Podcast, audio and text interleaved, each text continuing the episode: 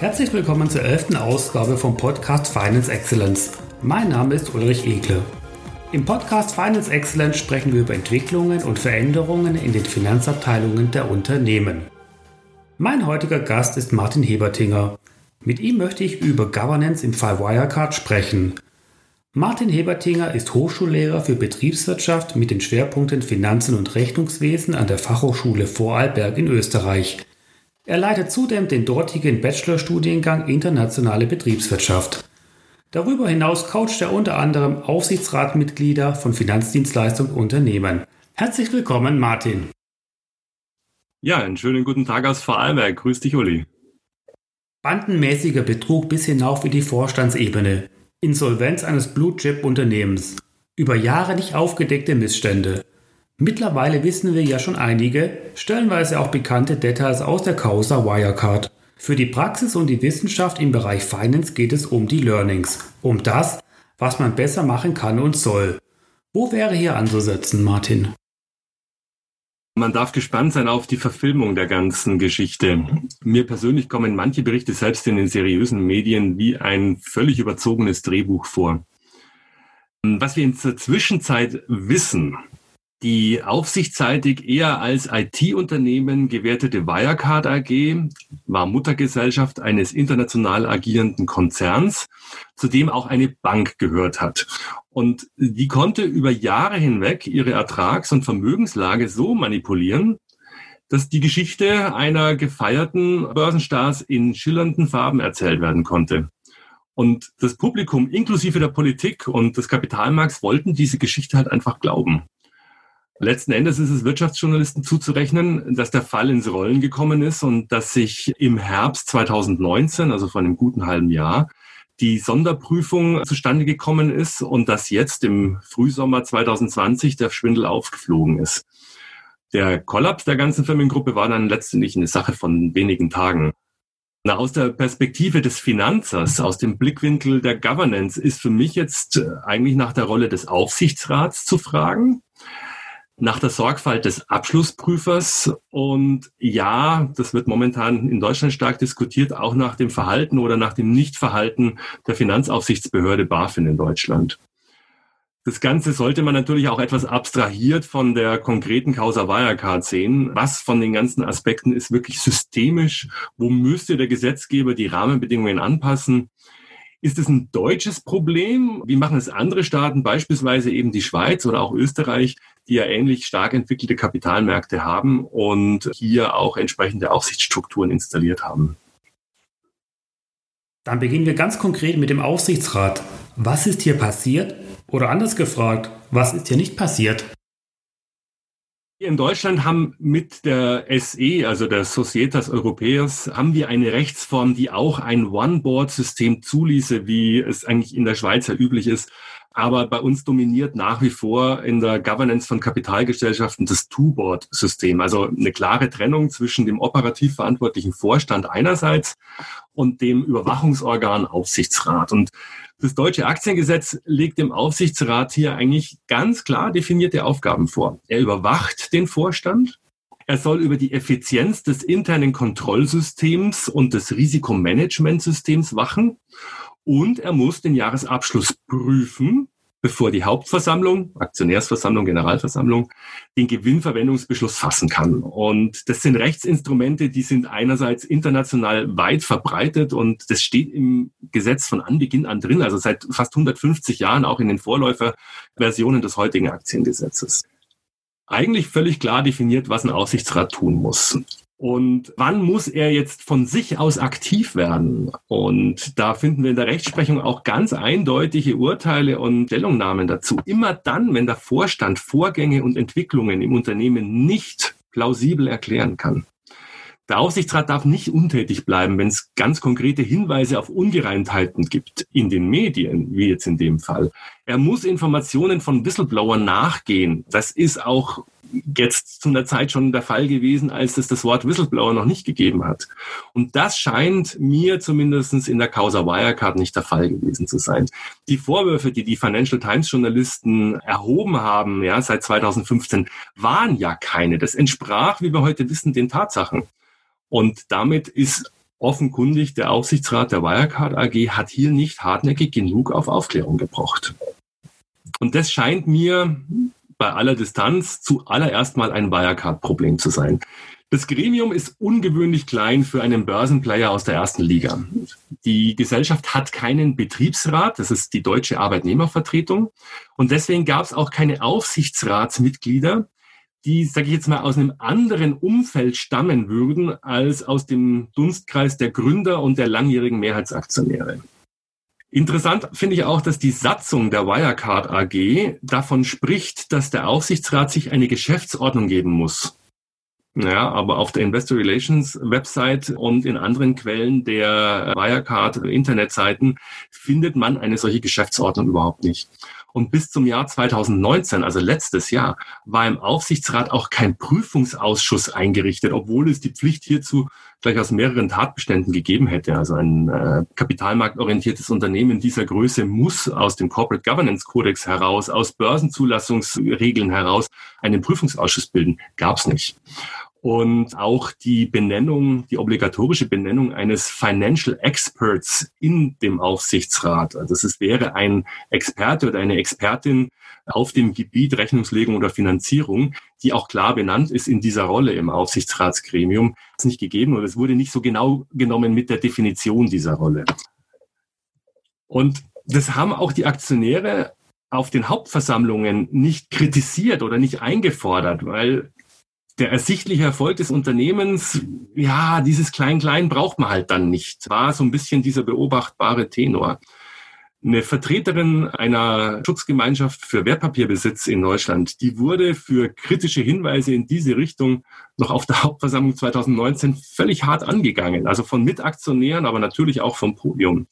Und das Nicht-Einhalten von solchen Kleinigkeiten hat halt auch der Abschlussprüfer toleriert. Vielleicht gab es da einen kritischen Absatz im Prüfungsbericht, ja, aber letztendlich war es ein Formfehler, der nicht weiter problematisiert wurde. Und in dem Zusammenhang muss sich auch die deutsche Börse fragen, wie man ein Blue-Chip-Unternehmen sowas hat durchgehen lassen können. Also erste Liga ist halt erste Liga und nicht Kreisklasse. Und die Aufsicht hat halt auf die Bank geschaut und nicht auf die Mutter. Letzten Endes im Aufsichtsrat, in der Satzung steht drinnen, ne, die Wirecard AG zahlt ihren Aufsichtsratsmitgliedern fix 120.000 Euro im Jahr, zuzüglich Sitzungsgeld und Spesen. Der Vorsitzende und der stellvertretende Vorsitzende bekommen sogar noch mehr. Und ich kann an der Stelle, ich bin kein Interner, aber ich kann an der Stelle nur auf einen Artikel des Magazins Kapital aus dem Jahr 2019 verweisen. 6 Personen, keiner mit einer früheren Vorstandstätigkeit oder einem Aufsichtsratsmandat in einem anderen Großkonzern. Die Hälfte der Mitglieder arbeiten, zumindest damals, als selbstständige Unternehmensberater. Das ist noch so ein bisschen eher Friends and Family Aufsichtsrat, als wie die Infrastruktur, die ich halt bei einem börsennotierten Unternehmen vorfinden oder erwarten würde. Und für mich liegt da halt die erste Ebene des Versagens in der Corporate Governance. Da müssen sich Aktionäre, Abschlussprüfer, Börse und Aufsicht an der Nase fassen. Das sind einfach vorhandene Regeln, ja, ohne Sanktionen nicht eingehalten worden. Das ist so ein bisschen wie 50 in der Zone 30 fahren. Ist ja noch okay.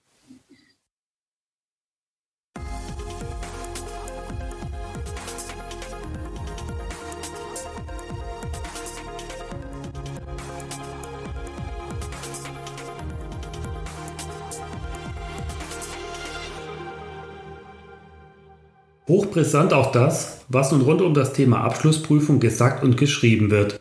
Welche Rolle spielt für dich der Wirtschaftstreuhänder bzw. der Wirtschaftsprüfer, wie es in Deutschland heißt?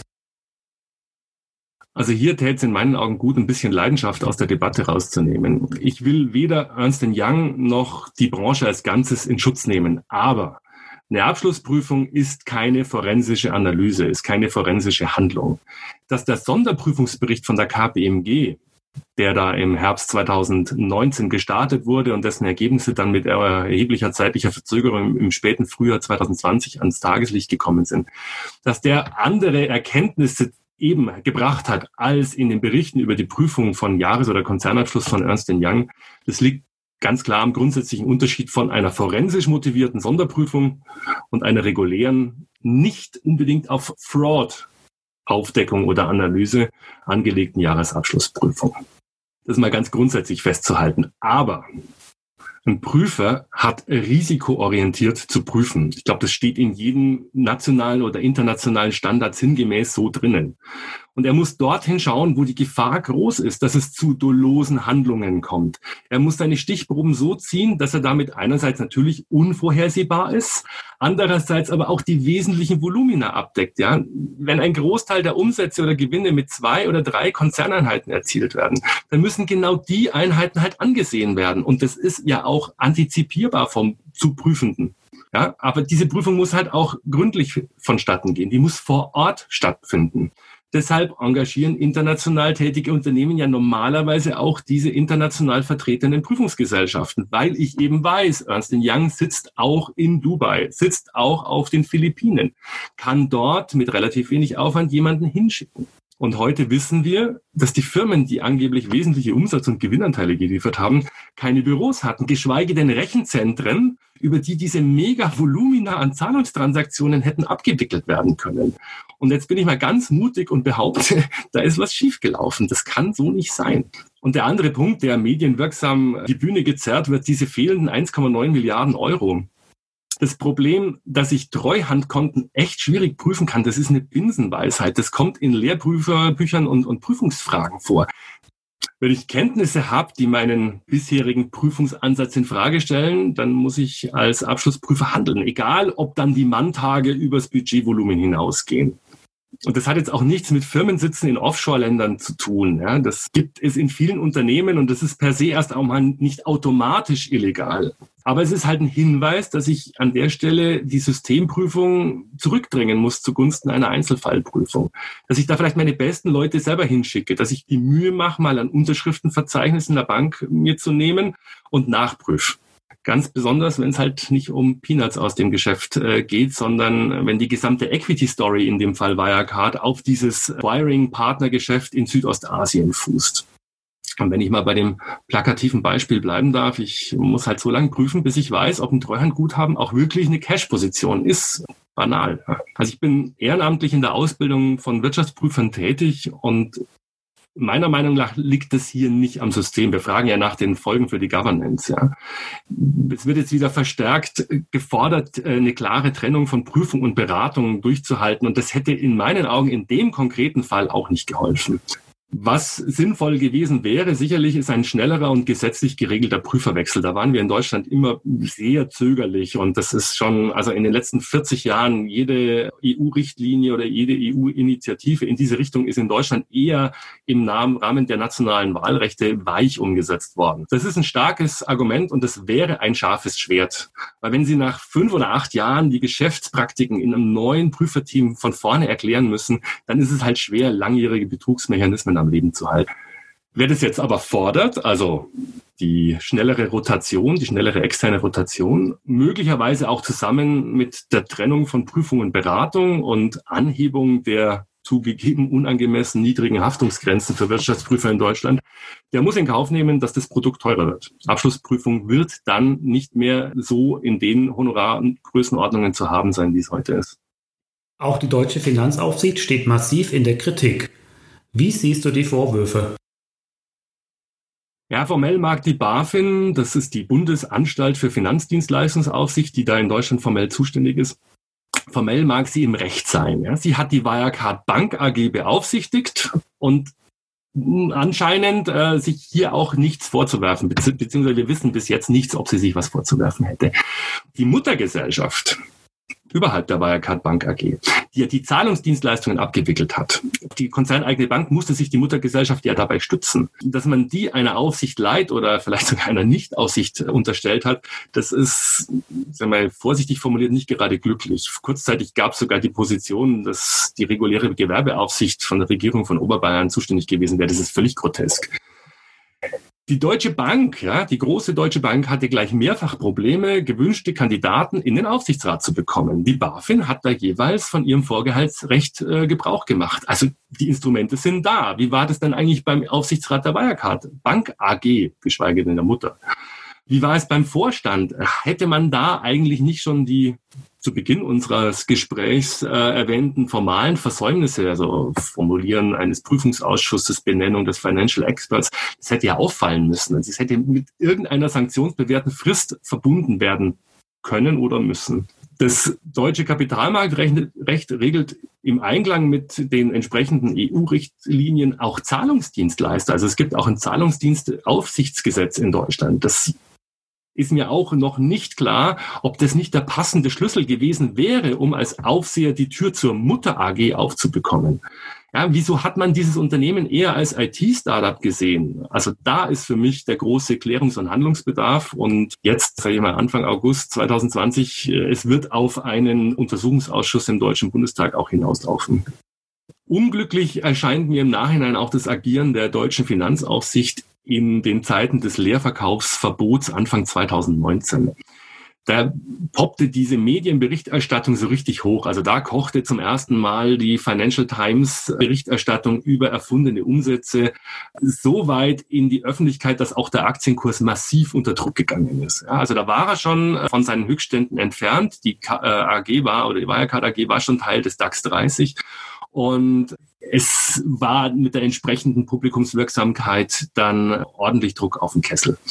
Und da hat die Gesellschaft, die Wirecard AG, Anzeige bei der Staatsanwaltschaft erstattet und hat der Financial Times Zusammenarbeit mit Spekulanten unterstellt in dieser Anzeige und hat vermeintliche Beweise für die eigenen Thesen auch vorgelegt. Und die Staatsanwaltschaft hat dann die BaFin informiert und daraufhin folgte das Leerverkaufsverbot und die Strafanzeige gegen die Financial Times Journalisten. Hinterher weiß man immer mehr, ja. Die BaFin hat der unglaublichen Story der Wirecard-Vertreter, Spekulanten und Medien stecken unter einer Decke und erpressen einen DAX-Konzern. Hat halt die BaFin damals mehr vertraut als der genauso unglaublichen Story, dass eine Führungsriege eines DAX-Konzerns kollektiv betrügerisch unterwegs ist. Ja. Keiner von uns beiden hätte diese 50-50-Entscheidung fällen wollen. Aber nochmal, warum war das nicht der Anlass dazu, die Akteure, und da meine ich jetzt Vorstand, Aufsichtsrat, Abschlussprüfer, Medienvertreter, an einen Tisch zu zwingen? Ja, fehlt da an einem klaren Selbstverständnis der Finanzaufsicht? Einfach nur, ich kann mir nicht vorstellen, dass eine SEC sich sowas bieten lassen würde. Oder gab es gesetzliche Hürden, so einen Schritt gar nicht erst machen zu können? An dem Punkt geht es nämlich nicht mehr nur um die Überwachung einer Bank oder einer Nichtbank. Da geht es um den Börsenhandel. Da geht es um die Einschränkung von Leerverkäufen, also einen staatlichen Eingriff in die Privatwirtschaft. Spätestens da sind für mich schon große Fragezeichen. Was rätst du einer Leiterin oder einem Leiter Finanzen, einem CFO oder einem Mitglied im Verwaltungs- bzw. Aufsichtsrat? Die Mohrungen sollten sich jetzt erstmal glätten und Erkenntnisse, die Vermutungen ablösen.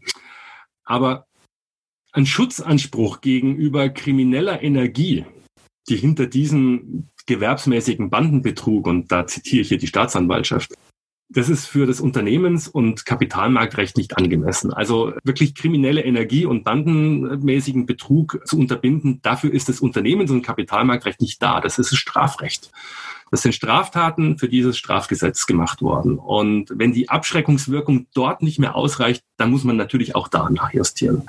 Das Aktienrecht, und ich denke mal, das ist nicht nur in Deutschland der Fall, sondern eben auch in der Schweiz oder in Österreich, das Aktienrecht unterstellt ein unabhängiges und nicht auf Gefallen ausgelegtes Überwachungsorgan. Und nochmal, das ist auch unabhängig von One-Board- oder Two-Board-System. Aufsichts- und Verwaltungsräte, die brauchen eine kritische Grundhaltung.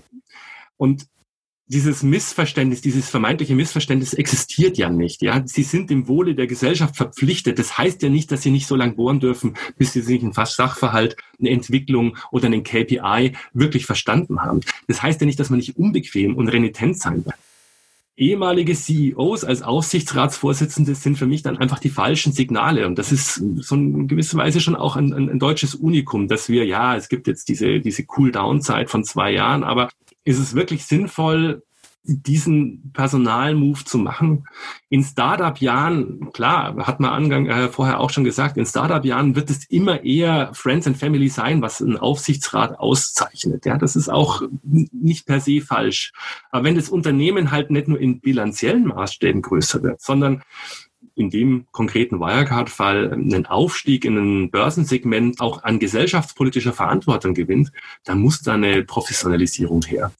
Und für den Finanzer, für die Finanzerin, für den CFO, gerade wenn man eben neu auch in ein Unternehmen reingekommen ist, es braucht in meinen Augen zwingend eine Möglichkeit, dass sich Insider vertrauensvoll an einer, ja, an der Linie vorbei, an Revision, an Prüfer oder Aufsichtsrat wenden können. Wenn ich in so einer Leitungsfunktion im Accounting oder im Finance-Bereich tätig bin, dann muss ich die Möglichkeiten aktiv unterstützen oder solche Strukturen schaffen, Widerstände dagegen brechen. Wie gesagt, Strafrecht ist das eine, aber ich muss im Unternehmen so eine jahrelange Deckungsmöglichkeit von mehreren Personen unterbinden können. Und hier, das war die Eingangsthese, ich glaube, der Startpunkt des Versagens der Governance liegt tatsächlich hier im Aufsichtsrat der betroffenen Gesellschaft.